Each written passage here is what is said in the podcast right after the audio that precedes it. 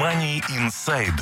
Ваш подкаст о деньгах, экономике и личных финансах. Мы расскажем о том, как эффективно распоряжаться деньгами, пользоваться кредитами и уменьшать долги, регулярно откладывать средства и успешно управлять вашими инвестициями, позаботиться о будущем детей и оставить достойное наследство.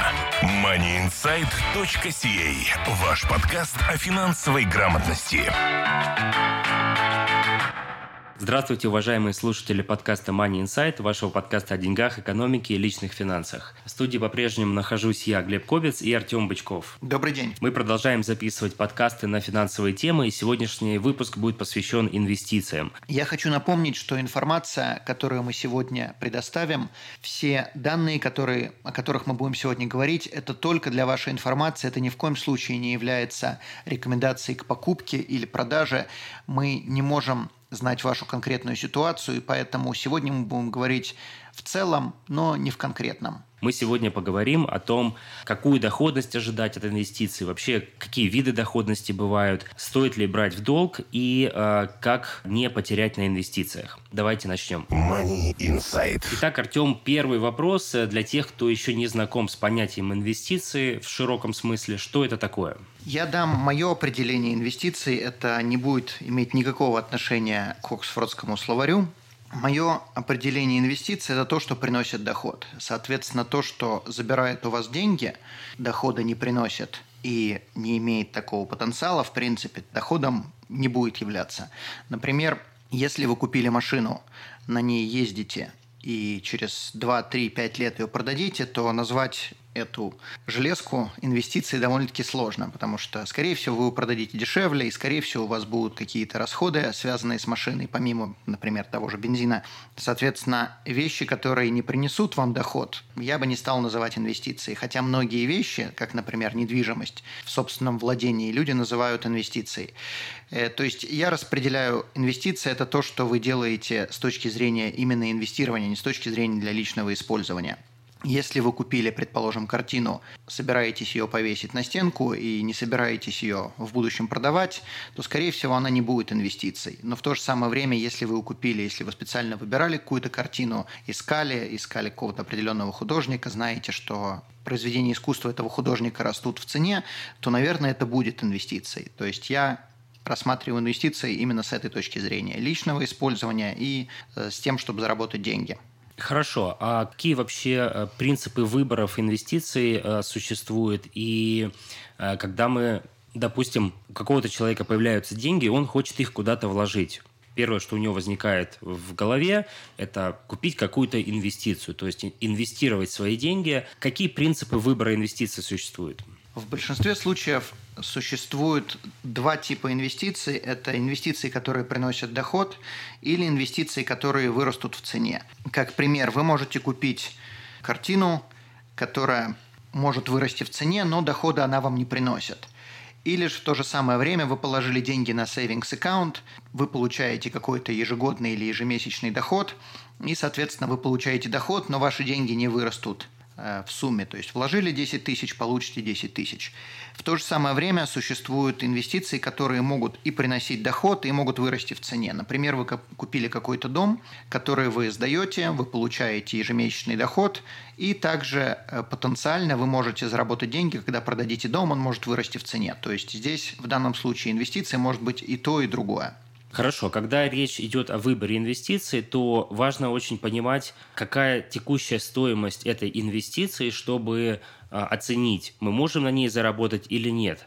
Так вот, э, как э, людям определять, э, адекватная ли стоимость, то есть дорогой актив сейчас или дешевый, как, как это понять? Все активы определяются дешевые или дорогие, определяются точно так же, как мы ходим в магазин и покупаем как пример продукты питания. Если мы знаем, что яблоки стоят 10 долларов, а апельсины стоят 5 долларов, то, соответственно, будем знать, что яблоки дорогие относительно апельсин. Но можно рассматривать это не с точки зрения денег, 10 долларов или 5 долларов. Можно рассматривать это с точки зрения одно относится к другому, то есть ratios. Мы считаем, что яблоки стоят в два раза дороже апельсин. И когда у нас, предположим, ratio, то есть отношение э, одного к другому становится одинаковым, предположим, яблоки становятся, стоят столько же, сколько апельсины, то тогда мы знаем, что одно стало очень дешевое, а второе стало очень дорогое. И, соответственно, если раньше мы покупали килограмм яблок, но за это же время мы могли купить 2 килограмма апельсин, и когда соотношение стало одно к одному, мы стали, мы стали покупать 1 килограмм яблок или 1 килограмм апельсин. И то есть тогда мы знаем, что покупать яблоки нам, в принципе, невыгодно. Нам выгоднее купить теперь 2 килограмма апельсин, потому что они стали на те же самые деньги, мы можем купить больше апельсин. С инвестициями то же самое. Не надо смотреть, сколько стоит какая-то инвестиция. Э, не надо смотреть, сколько в деньгах она стоит. Надо смотреть, сколько она стоит относительно исторически, относительно других вещей. И, соответственно, таким образом мы знаем, эта инвестиция будет дешевая или дорогая. То есть существует очень много различных ratios, соотношений. Например, существует соотношение Dow to Gold. Э, есть индекс Dow Jones, это 30 одних из самых крупных американских компаний относительно э, цены золота. Исторически мы знаем, сколько они стоили, и когда это соотношение становится очень дорогое, мы знаем, что или же золото стало очень дорогим, или же акции стали очень дорогие. То же самое, например, есть соотношение цены золота к нефти – можно посмотреть, какое оно было среднее, и как только оно выходит из этих рамок или становится очень высоким или очень низким, мы знаем, что одно дешевое, другое дорогое. И таких соотношений можно найти очень-очень много. Точно так же можно найти соотношение золота к недвижимости, нефти к недвижимости или чего-то еще к чему-то еще. Я бы не советовал смотреть сколько стоит данная инвестиция в деньгах по той простой причине, что у нас существует инфляция, и если сегодня мы говорим о 50 долларах, то это совершенно не те же самые 50 долларов, которые были 20, 30, 50 лет назад. Но если мы говорим с точки зрения соотношения, то соотношения, они приблизительно одинаковые исторически. И то, что было, э, стоило относительно одной вещи, относительно другой вещи, 10, 20, 50 лет назад, то соотношения приблизительно будут одинаковые. Относительно соотношения можно сразу выявить, что дорого, что дешево. И исходя из этого выбирать уже актив. Как пример, приведу пример, конкретный уже пример. Если мы берем э, золото, платину и палладиум, то исторически золото стоило меньше, чем платина. На данный момент это соотношение э, немного другое. Сейчас платина стоит дешевле, чем золото, что в принципе исторически э, означает, что платина дешевый материал на данный момент.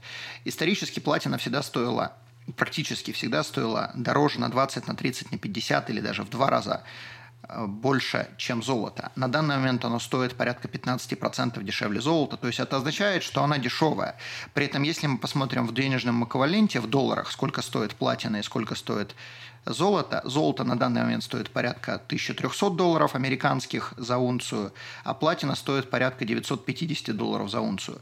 Но доллары нам ничего не скажут, Э, если же мы берем ratio, то ratio нам скажет конкретные цифры, это всегда можно сравнить, что было раньше. Палладиум, например, в 2017 году вырос в цене на 55%, и на данный момент он стоит даже выше, чем платина, э, что в принципе исторически опять-таки случалось нечасто, и это означает, что платина дешевая, а палладиум дорогой.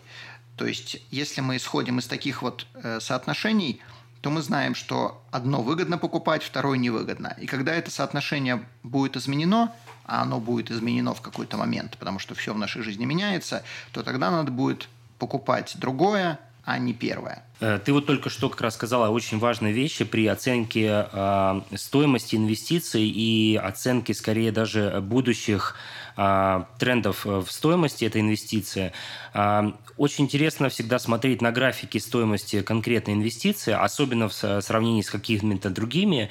И всегда вы увидите, что на любом графике э, всегда будет цикличность определенная. То есть а, в любом абсолютно экономическом а, рынке, экономическом явлении есть, присутствует цикличность.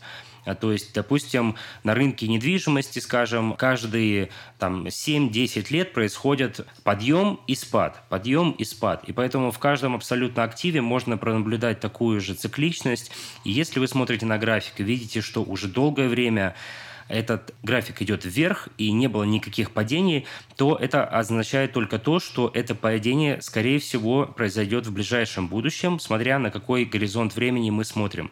И по таким графикам очень легко определить, а, какие циклы именно временные происходят. То есть это каждые 3 года или каждые 5 или 10 лет. И если мы видим, что цикл уже, допустим, 7, а, 8 лет идет в рост, а мы знаем, что каждые 10 лет происходит падение, значит, можно ожидать, что через 2 года будет падение. И поэтому, скорее всего, что в этот момент ничего не стоит покупать э, в этом активе, потому что ожидается падение. Я абсолютно с этим согласен. Конечно, невозможно предсказать, когда произойдет это падение. Оно может произойти через два года, оно может произойти через 8 лет. Но чем дольше какой-то актив растет, тем больше будет падение, потому что оно неизбежно. Если что-то будет расти до небес, то как бы у нас изменится просто экономический цикл, и история будет двигаться в совершенно другом направлении по сравнению с тем, как она двигалась до этого тысячи лет. MoneyInsight.ca YouTube канал. Все о финансах в Канаде на русском языке. Мы еще начали говорить о том, как оценивать стоимость инвестиций. А какие еще факторы ты бы мог назвать, которые потенциально могут влиять на стоимость инвестиций? Скажем, золото. Что влияет на его стоимость? Или, условно говоря, недвижимость или нефть? А, то есть какие события, происходящие экономические или политические, могут повлиять на стоимость инвестиций? Практически всегда на стоимость инвестиций влияет, сколько человек может взять денег в долг и под какие проценты, чтобы в эту инвестицию вложить деньги. Как пример, real estate, то есть недвижимость, она всегда привязана к долгам. То есть э, существует очень мало примеров в истории, когда люди покупали, я имею в виду в, в современной истории, не 500 лет назад, в современной истории мало примеров, когда и мало стран, где люди покупают недвижимость за наличные деньги. Соответственно, чем больше люди могут взять долг, и чем ниже проценты, тем, соответственно, выше стоимость недвижимости.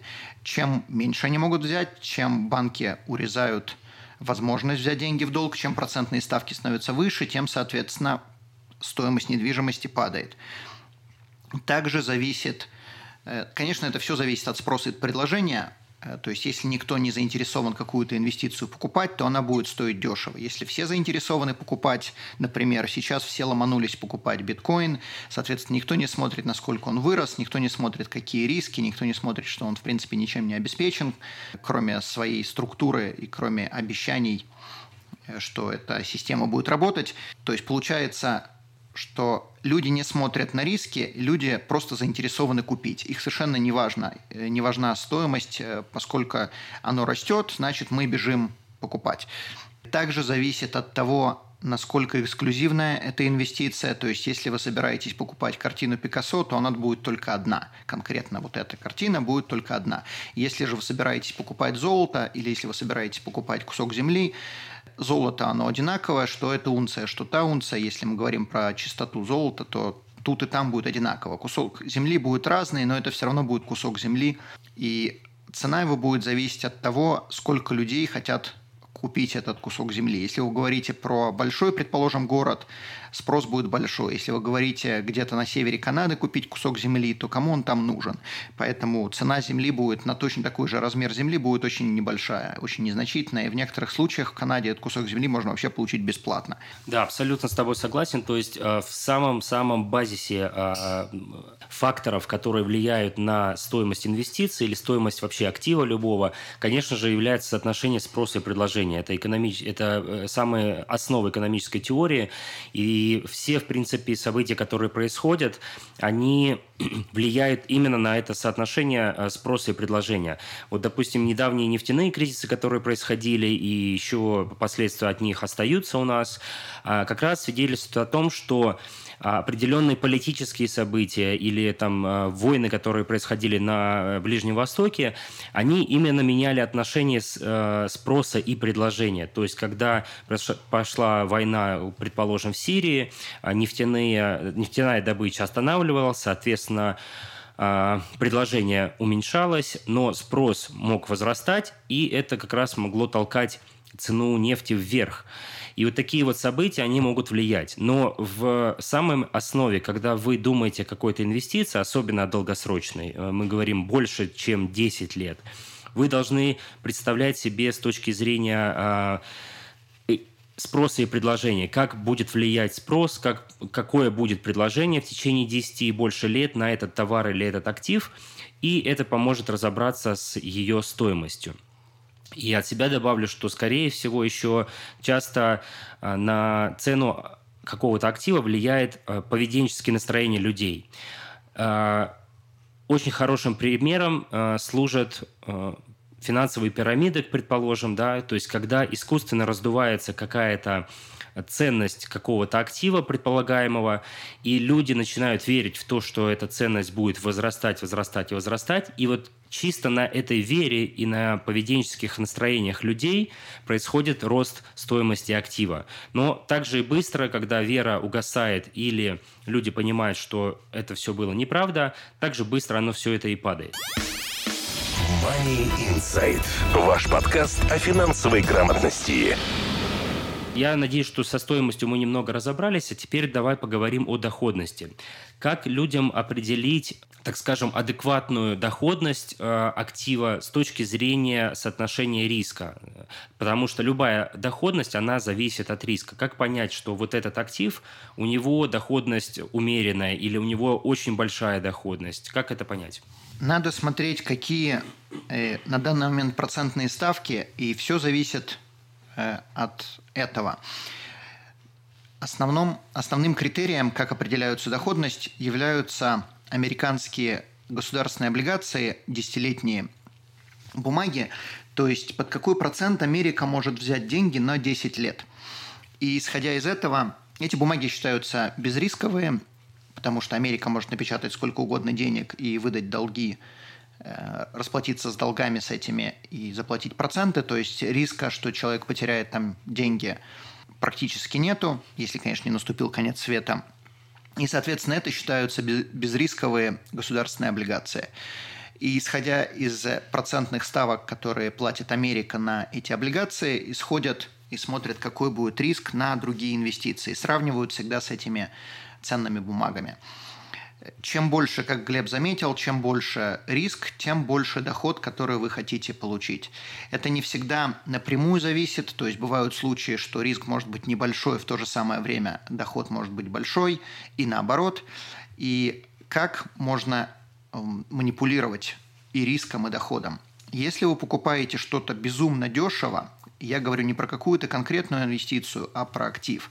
Например, если цена золота, или если цена нефти, или если цена земли относительно своих исторических данных очень дешево стоит, то есть, предположим, цена упала на 80%, и это может показаться э, редким явлением, тем не менее, цена нефти, в принципе, падает каждые 7-10 лет на довольно-таки существенные э, существенные суммы, существенные проценты. То есть можно просто исходить из этого. Если уж что-то упало на 70-80%, оно очень дешевое. Будет ли нефть существовать через 20, 30, 50 лет? Ну, я подозреваю, что будет существовать как актив. Будет ли золото существовать? Будет. Будет ли земля существовать? Будет ли недвижимость? Будут ли акции? Скорее всего, будут. То есть, когда что-то падает, актив какой-то падает на 70, на 80%, он становится безумно дешевым. И риск, что он попадет еще больше, довольно-таки небольшой. Поэтому получается, когда вы что-то покупаете очень дешево, шансы заработать большие, шансы потерять небольшие – если вы покупаете что-то очень дорого, получается как раз наоборот. Шансы заработать небольшие, шансы потерять большие, потому что то, что выросло, оно упадет, то, что упало, оно вырастет. Получается, когда мы покупаем что-то дешево, мы берем небольшой риск. То есть первая вещь – покупайте активы дешево. Вторая вещь как мы сказали, мы рассматриваем государственные облигации, американские государственные облигации, как бесрискованные активы. Если они на данный момент платят как пример, 1% годовых, и мы покупаем инвестицию, которая нам платит 3% годовых, то риск относительно небольшой. Он существует, потому что мы получаем в три раза больше, но тем не менее риск относительно небольшой. Когда же мы покупаем актив, который в потенциале может заработать 20% годовых, то риск невероятно большой. Э, как бы исходите с той точки зрения, что люди или же организации, или банки, или пенсионные фонды, они могут взять неограниченное количество денег в долг под очень низкие проценты, под, предположим, тот же самый 1%. И если есть возможность где-то заработать 20% с небольшим риском, то, конечно, они на это пойдут. То есть получается, там, где платят 10-20% годовых, и если эту возможность еще никто не раскопал, то, скорее всего, это или какая-то пирамида, или это какая-то инвестиция, которая доступна только очень небольшому количеству людей. Также некоторые вещи, на которые стоит обратить внимание, это когда вы берете в долг, то ваша доходность может быть намного больше из-за того, что вы используете рычаг, то есть чужие деньги. Также зависит от того, какие расходы вы несете за владение инвестициями. То есть, как пример, если вы покупаете какую-то инвестицию или собираетесь покупать какую-то инвестицию, которой доходность 5%, а у другой инвестиции доходность 7%, и инвестиции приблизительно одинаковые, почему вы получаете в одном случае 7%, а в другом 5%? Это может быть из-за того, что инвестиция, когда вы вкладываете в 7%, она использует рычаг. Или же там меньше вот этих вот физ. Или же там часть денег из 7%, которые вам выплачивают, вам выплачивают ваши деньги. Давай уточним здесь, что сейчас речь идет о mutual funds или, или паевых фондов, когда вашими деньгами, то есть под инвестиции подразумевается какой-то фонд, который управляется э, инвестиционной компанией, и вы свои деньги даете э, этой компании, чтобы она уже покупала на эти деньги другие инвестиции и зарабатывала вам доходность. Именно вот здесь Артем говорит о различных расходах, которые могут возникнуть у этой компании в связи с с э, ведением вот этой инвестиционной деятельности.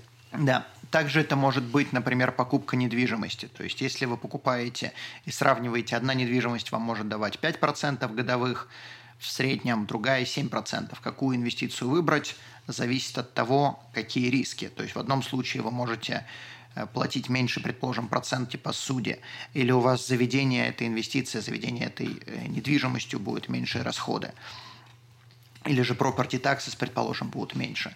То есть многие вещи э, не всегда зависят от самой инвестиции, могут, это может зависеть от э, других факторов, других критериев при выборе инвестиции. Да, но если мы говорим о таких инвестиционных активах, например, как акции, и как здесь оценивать доходность, потому что акции – это достаточно рисковый инструмент вложения денег – и здесь вы должны очень четко понимать, за счет чего компания, акции которые вы покупаете, платит вам дивиденды. Да? То есть, если у компании очень высокая доходность по акциям, то э, посмотреть, а какие же все-таки риски у этой компании. А может быть, она находится на грани банкротства, и поэтому ей любой ценой нужно привлечь какие-то деньги, и она обещает сейчас своим э, вкладчикам или э, покупателям акций очень высокую доходность. Или, предположим, э, в акциях можно оценивать доходность, сравнивая похожие акции, я имею в виду акции похожих компаний из одной индустрии между собой и смотреть, а, какая компания сколько дает. А, также очень сильно зависит от того, какой, а, опять же, спрос на эти акции. Допустим, сейчас акции компании Amazon могут стоить относительно дорого, потому что спрос на эти акции очень высокий. При этом доходность может быть абсолютно невысокая, поскольку Amazon практически не платит дивиденды. Мне это напомнило один реальный случай, который был в моей практике. В 2007-2008 году, когда был кризис, банк Вашингтон Mutual платил очень хорошие проценты по своим э, сберегательным счетам.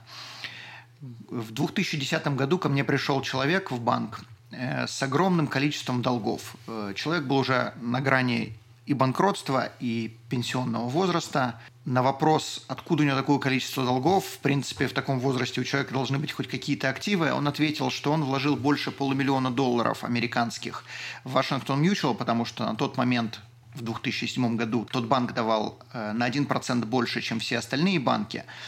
И, соответственно, банк обанкротился. Причина, по которой он давал большие проценты, потому что ему срочно нужны были деньги во время кризиса, и, соответственно, он предлагал всем своим клиентам больший процент.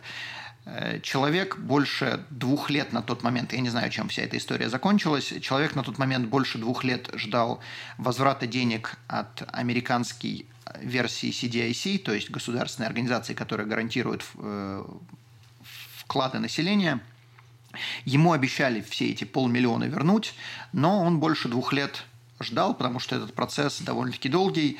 И вот тот самый момент, о котором говорил Глеб, что, в принципе, э, вы можете не получить свои деньги назад. Доходность зависит напрямую от риска. И если вам где-то что-то обещают намного больше, то здесь вопрос почему. Откуда вдруг такая э, щедрость. щедрость да, у компаний, которые, в принципе, платят приблизительно одно и то же, и вдруг дают на 1% больше. Дополню еще, когда вы инвестируете деньги, важно смотреть не только сколько вы зарабатываете, а сколько у вас остается после налогов. Как пример, если вы зарабатываете в non-registered account 5% или в tax-free savings account 4%, то 4% может быть больше, чем 5%, потому что 4% TFSA, они не налогооблагаемые, а 5% non-registered, они налогооблагаемые. Путешествуйте? Мы обезопасим ваш путь. Страховки на все виды путешествий, приезжающим в Канаду. Калькулятор находится на нашем сайте atomfinancial.ca. Хорошо, мы продолжаем, и здесь мы еще поговорим о том, какие вообще виды доходов э, существуют от инвестиций. Итак, какие доходы э, основные доходы существуют. Их намного больше, чем мы озвучим здесь, но самые основные – это interest, это rental income, это dividend и это capital gain – что такое interest? Interest – это доход, который вы получаете от пассивного инвестирования. Обычно это savings account.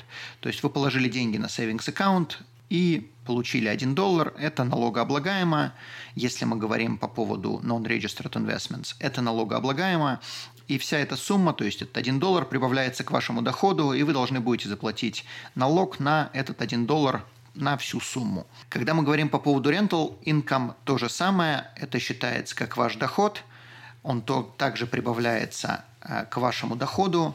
А, давай уточним, rental income – это доход от… Недвижимости, которую вы сдаете в рент. Соответственно, вы заработали 100 долларов по rental income. Если у вас есть какие-то расходы, вы вычли расходы. Если нет никаких расходов, то вы просто прибавляете 100 долларов к вашему доходу, и эти 100 долларов будут налогооблагаемые. А считается ли э, rental income э, от недвижимости, на которую человек взял моргидж? То есть он э, в ипотеку взял недвижимость и сдает ее теперь в аренду. Можно ли э, говорить, что он получает инвестиционный доход? Конечно. То есть у нас здесь э, две стороны медали. С одной стороны, мы получаем доход от своих э, tenants, то есть те, кто снимают этот дом или квартиру.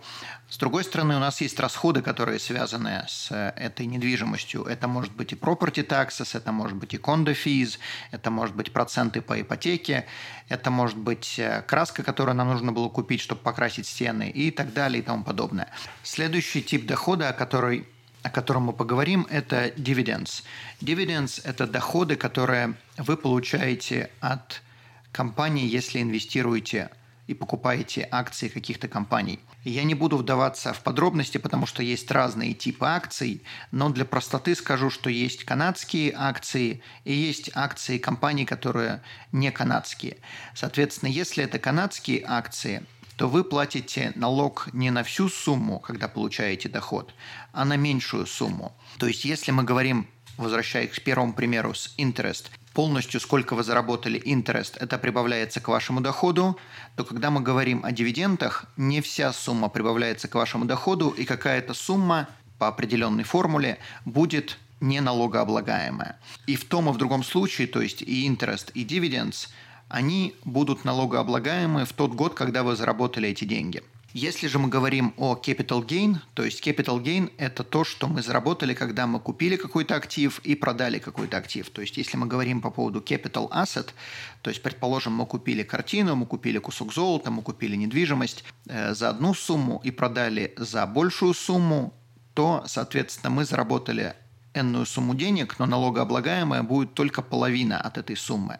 Половина она является на сегодняшний год, 2017, но это э, уже неоднократно менялось, и раньше это было по-другому считалось. То есть на данный момент это 50% прибавляется к вашему доходу, 50% оставляется вам без налогов.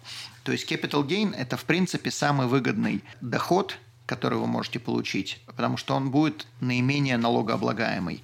Также, я напомню, он облагает с налогом только тогда, когда вы актив продали, или же когда умерли, потому что когда вы умерли, считается, что в тот день вы продали все свои активы. Хорошо. А предположим, если у человека не хватает денег э, на покупку какого-то актива для инвестиций, может ли он взять деньги в долг и вообще Имеет ли место быть такой случай, когда деньги берутся в долг для того, чтобы инвестировать? Да, э, таких случаев очень много. К сожалению, люди, которые брали в долг, потеряли намного больше, чем люди, которые заработали, потому что в большинстве своем человеческая натура, она в плане инвестиций работает абсолютно неверно. Люди берут в долг или люди хотят инвестировать в какой-то актив, когда все в этот актив хотят инвестировать. И получается, что этот актив дорогой, и этот актив как раз надо продавать, а не покупать. И тогда, когда актив дешевый, когда никто не хочет в него инвестировать, люди продают или не берут в долг, или не покупают в тот самый момент, когда актив дешевый как раз, и как раз когда надо покупать. Стоит ли брать в долг? Честно, я бы не советовал. Но, тем не менее, все равно будут люди, которые будут это делать, и если вы это делаете, или если вы знаете людей, которые это делают, то вот вам несколько советов. Во-первых, вы можете взять деньги в долг для того, чтобы инвестировать в RRSP. То есть схема следующая. Вы берете какую-то энную сумму денег, скажем, 1000 долларов, кладете это дело в RRSP и получаете возврат в соответствии с тем, какая у вас налоговая ставка.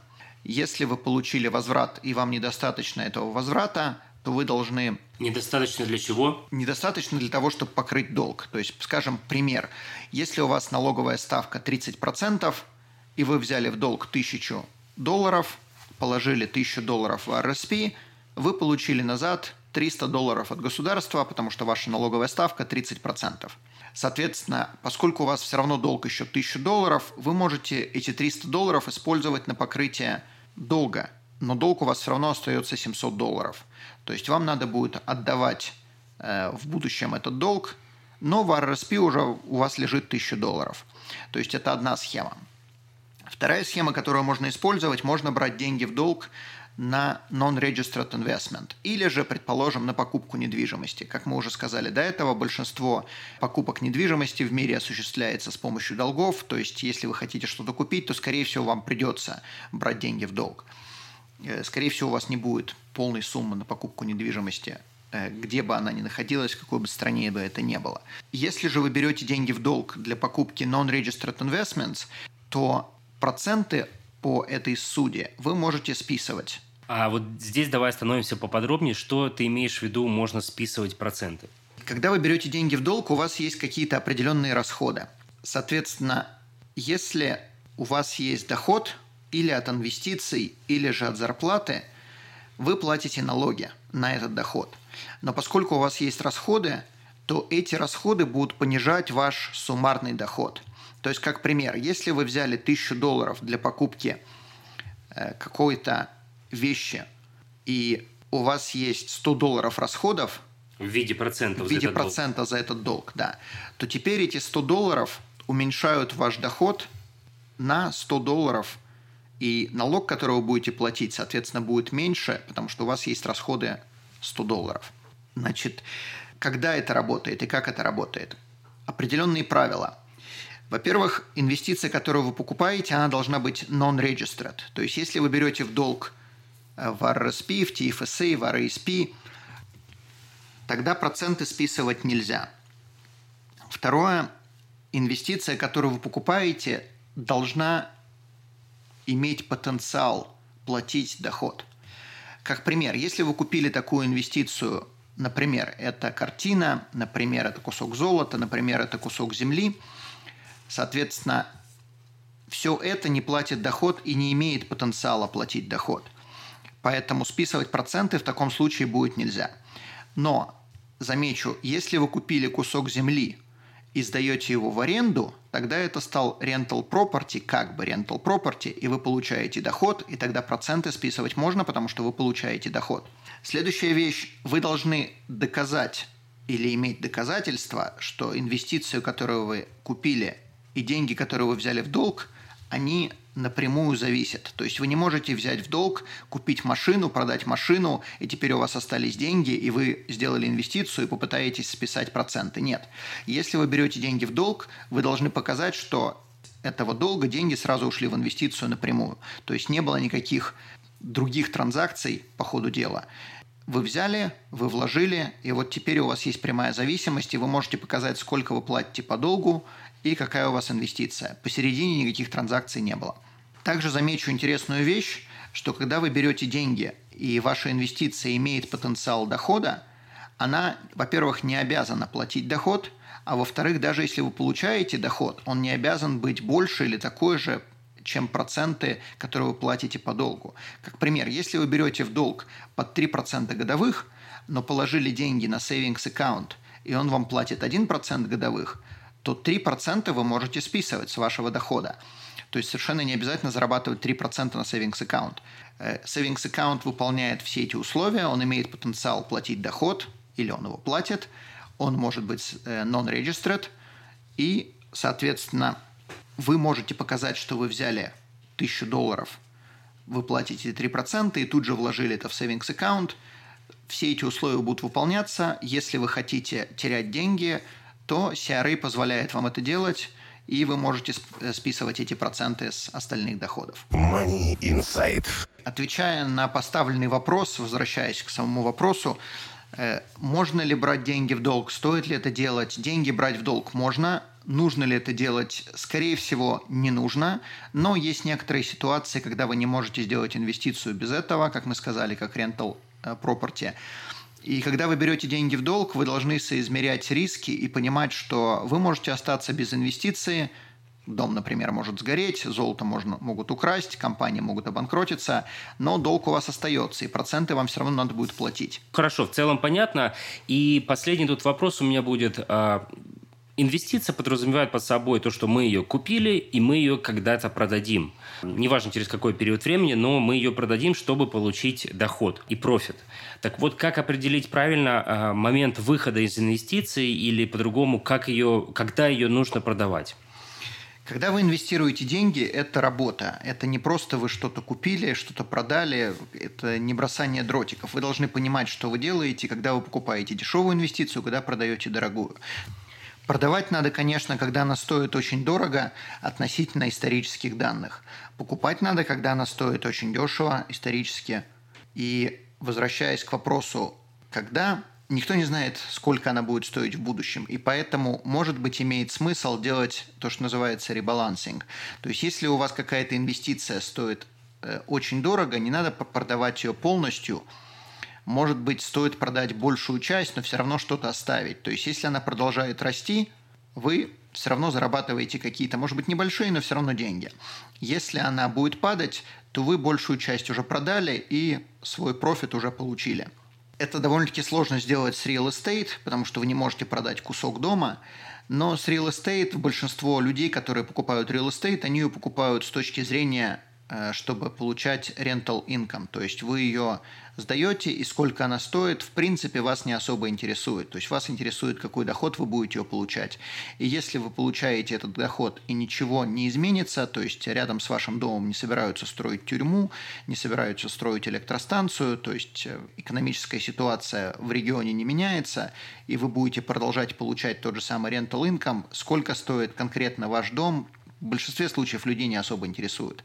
Но, тем не менее, может быть ситуация, когда вы понимаете, что она стоит настолько дорого, что выгодно ее сейчас продать, даже не, не, буд, не будучи получать э, в, в будущем rental income – имеет смысл все равно продать и потом просто подождать, когда она опустится в цене, потому что все равно такие моменты происходят. Да, ну а что касается ценных бумаг, если мы говорили вот об акциях или облигациях, то тут, конечно, нужно следить э, очень внимательно за экономической ситуацией в конкретной стране, допустим, где компания ведет свою операционную деятельность и где она зарабатывает свои доходы.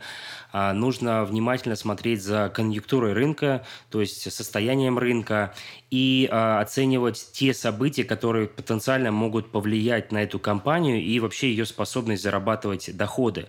А, к примеру, сейчас это очень ярко выражено, допустим, в ритейле, когда а, наступление Амазона, оно, в принципе, очень сильно влияет на классические ритейловые сети. Мы видим, что многие сети уже закрываются, и как раз вот эти а, развитие цифровых технологий, оно и является вот тем показателем развития ритейла.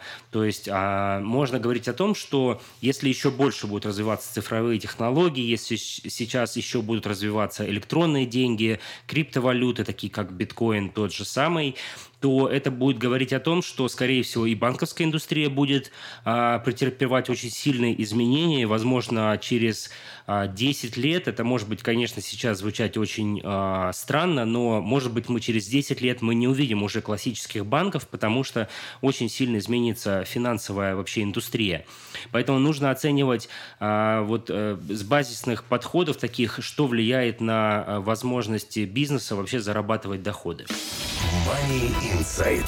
Хорошо, давай будем заканчивать. Э, под конец твои советы э, по поводу инвестиций. Некоторые советы, которые я изучал, которые из моей практики пришли. Во-первых, вы не хотите владеть инвестициями, вы хотите управлять. То есть, чем больше у вас становится денег, тем больше вы понимаете, что у вас могут что-то отобрать. То есть появятся люди, появятся компании, которые захотят вас засудить, э, вы можете развестись, может случиться какая-то авария, что угодно может произойти, и чем больше вы владеете, тем больше шансов, что вы можете это потерять. В то же самое время, если вы не владеете вещами, а именно управляете ими, то отобрать их невозможно. Как пример, если у вас есть свой бизнес, вы можете купить машину или вы можете машину взять в лиз. Если вы купили машину и вас засудили, то вы можете потерять машину. А если вы взяли в машину в лиз, то отобрать ее нельзя, потому что она не ваша – и бизнес может обанкротиться, но машина как была у вас, так и есть. Соответственно, вы как продолжали ей пользоваться, так и продолжаете ей пользоваться. В будущих подкастах мы поговорим на тему трастов. Трасты позволяют осуществить эту возможность, когда вы ничем не владеете, но всем управляете. То есть большинство людей, к сожалению, переходя к следующему совету, большинство э, людей ищут как можно больше большего размера игрушки, что это телефоны, что это большего размера машины, что это большего размера дома. Чем больше у вас игрушка, чем дороже у вас игрушка, тем меньше денег у вас остается на себя. То есть, если вы хотите инвестировать деньги, не ищите активы, которые вырастут в цене. Ищите активы, которые платят доход.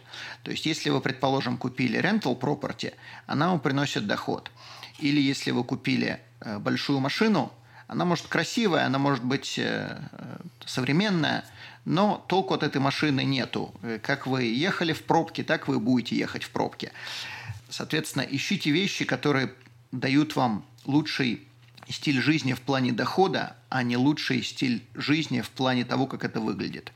Следующая вещь – налоги – это самый большой ваш расход в вашей жизни. Ничего большего по сравнению с налогами нету. Соответственно, любыми способами вы пытаетесь их уменьшить. Как мы уже сказали, есть инвестиции, которые можно зарабатывать безналогово, например, tax-free savings account, есть также другие способы. Стремитесь именно к таким типам инвестиций или таким типам доходов, которые вы будете получать и платить как можно меньше налогов. Одна из вещей, которую следует обратить внимание, если вы получаете дивиденды или интерес, то этот тип дохода должен быть внутри registered accounts, то есть RRSP, TFSA и так далее. Если вы э, вкладываете деньги во что-то, что будет расти в цене, то есть будет иметь потенциал к capital gain, то это надо вкладывать в инвестициях, которые будут non-registered. Я подозреваю, что у нас будет восстание слушателей, э, когда я скажу мой следующий тип – Ваш дом – это не инвестиция. Дом, в котором вы живете, это один из самых больших ваших расходов. Вы вкладываете кучу денег э, в то, во что в стиль жизни, но вы не вкладываете кучу денег в инвестицию. То есть, когда вы продадите, во-первых, неизвестно, когда вы продадите, а во-вторых, неизвестно, сколько он будет стоить. И вполне реально, что деньги, которые вы вложили в свой дом, они не окупятся. И, скорее всего, дом, который вы продадите, не принесет вам особо никакого дохода в будущем. То есть не рассматривайте свой дом как инвестицию. Да, вам надо где-то жить, да, вам надо платить или за рент, или за свой дом, но не вбухивайте туда все деньги, потому что э, сложно назвать инвестицией, возвращаясь к самому первому моменту, когда мы говорили в подкасте, сложно назвать инвестицию то, во что вы вкладываете деньги, а не то, что вам приносят деньги. Следующая вещь, которую следует обратить внимание, кого бы вы ни слушали, каких бы умных людей вы не читали, все мы ошибаемся.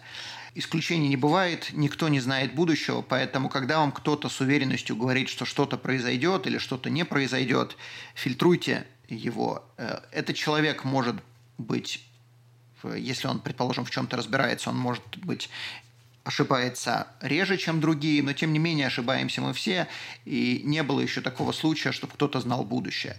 Поэтому э, не, не слушайте людей, которые вам говорят, что завтра будет кризис, или наоборот, что кризиса не будет. Просто исходите из исторических данных и смотрите, как это было в прошлом. И это вам научит намного больше, чем кто-то, чем какой-то предсказатель.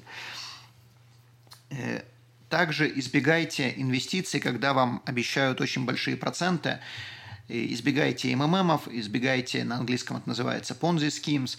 Соответственно, если вам кто-то обещает, что вы будете зарабатывать намного больше, чем вы будете зарабатывать в стандартные инвестиции, то, скорее всего, вы потеряете там деньги. Как это определить? Является ли это махинацией, является ли это МММ? Если вам говорят, что нужно вкладывать как можно быстрее, только сегодня, срочно, и, и только у вас есть такая возможность, такие слова э, следует фильтровать и бежать в противоположном направлении. То есть, может быть, вы заработаете. Очень много я знаю людей, которые заработали в МММ, но намного больше я знаю людей, которые потеряли. То есть, если вы влезли в МММ и продали до того, как пирамида распалась, и вы понимали, как пирамида работает, то, скорее всего, вы заработали деньги. Но таких было очень мало по сравнению с тем, сколько народу потеряло деньги. Поэтому избегайте пирамид и не ищите бесплатных пирожков. Хорошо, большое спасибо. На этом будем заканчивать. Мы вам, как всегда, хотим сказать спасибо за то, что вы слушаете наши подкасты. И мы еще больше вам говорим спасибо, если вы оставляете ваши комментарии и вопросы к этим подкастам. А, нам так легче понимать, что вам интересно, а что не очень. А, на этом заканчиваем. Большое спасибо. Всем успехов в деньгах и всего доброго. Спасибо, до свидания. Money Inside. Ваш подкаст о деньгах, экономике и личных финансах. Мы расскажем о том, как эффективно распоряжаться деньгами, пользоваться кредитами и уменьшать долги, регулярно откладывать средства и успешно управлять вашими инвестициями, позаботиться о будущем детей и оставить достойное наследство. moneyinsight.ca. Ваш подкаст о финансовой грамотности.